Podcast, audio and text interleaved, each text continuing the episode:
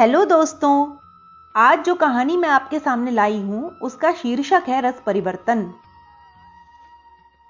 आज की ये कहानी एक मध्यम वर्गीय परिवार की कहानी है। इसमें सास ससुर अपनी बहू से कैसे व्यवहार करते हैं और किन परिस्थितियों में बहू उसको निभाती है, आइए जानते हैं इस कहानी को सुनकर। बहू, आजकल तेल बहुत डालने लगी हो तुम सब्ज़ी में। चपातियाँ भी घी से तर हैं। तुम्हें कितनी बार कहा है, ख्याल रखा करो हम दोनों की सेहत का। डाइनिंग टेबल पर भोजन ग्रहण करते हुए रजनी की माँ में सास की आत्मा ने आज फिर प्रवेश कर लिया था। लगता है आज रसोई में ध्यान नहीं था तुम्हारा। पहला निवाला मुँह में रखते हुए उनका कोसना बदस्तूर जारी था। लो देखो, नमक भी ज़्यादा है आज सब्ज़ी में। सुबह की चाय भी इतनी मीठी जैसे डिब्बा उड़ेल दिया हो चीनी का। हमें क्या जल्दी विदा करने का इरादा है? क्यों जी? तुम भी तो कुछ बोलो। हमेशा मैं ही बुरी बनती हूँ। पत्नी के उलाहने पर भी मैं चुप्पी साधे हुए भोजन का स्वाद लेने में मशगूल रहा, क्योंकि मेरा मानना है कि भोजन को हमेशा ईश्वर का प्रसाद समझते हुए उनका शुक्रिया अदा करके बड़े सुकून के साथ ग्रहण करना चाहिए। हम खुशनसीब हैं। जो हमें घर बैठे नित विभिन्न स्वाद चखने को मिलते हैं। वरना तो दुनिया में ऐसे कई लोग हैं, जिन्हें दो निवालों के लिए भी कड़ी मशक्कत करनी पड़ती है, और कई को रात फांकों में ही गुजारनी पड़ती है। और फिर, जब इतने सालों से अपनी पत्नी द्वारा परोसे जाने वाले व्यंजनों में मैंने कभी नुक्स नहीं निकाला तो हाल फ़िलहाल घर में आई बहू द्वारा पकाए भोजन में मीन में निकाल कर उसका निरादर कैसे करता? मैं बस इतना ही कहकर शांति से अपना भोजन करने लगा कि हे भगवान, शांति से भोजन करो, सीख जाएगी धीरे धीरे सबके स्वाद के मुताबिक खाना बनाना। मेरी ओर मुँह बनाकर देखते हुए वह फिर बोल उठी, क्या खाक सीखेगी? कुछ सीखा हो तब ना? तुम्हें तो पैरवी करने के सिवा और कुछ आता ही नहीं। मेरी तरफ़ से तो कभी बोलोगे नहीं, भर गया मेरा पेट, तुम ही खाओ।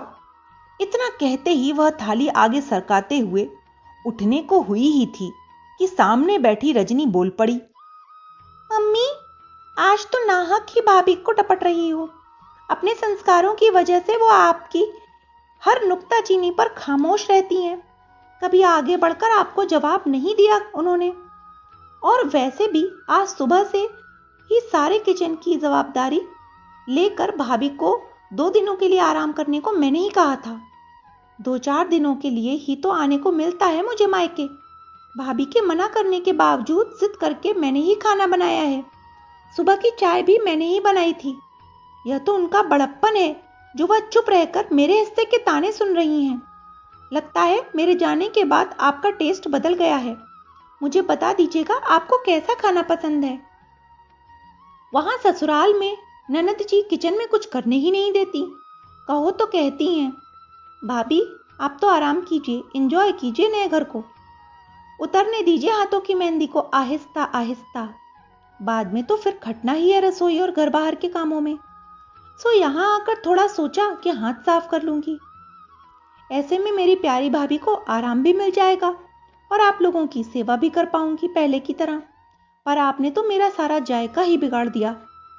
उन ननद भौजाई से आँखें दो चार करते मंद मंद मुस्कुराते हुए आखिर मुझे बोलना ही पड़ा, अब बस भी करो रजनी, और इसी के साथ हम सब खाना खाएँगे।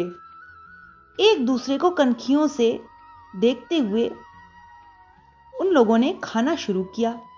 माँ भी उठते उठते फिर बैठ गईं और बड़े इत्मीनान के साथ बेटी के हाथ के बने भोजन का वास्तविक आनंद लेने में मगन हो गईं।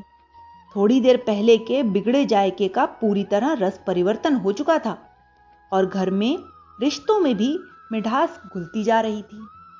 तो दोस्तों, इस कहानी में आज जो हमने सुना, वो यही था कि दूसरे के घर से आई हुई लड़की जो आपके घर की बहू बनी है, ज़रूरी तो नहीं कि उसे आपका घर का स्वाद पता हो, वो अपनी प्रयासों से आपका मन रखने के लिए तरह तरह के काम करती है तरह तरह के व्यंजन बनाती है।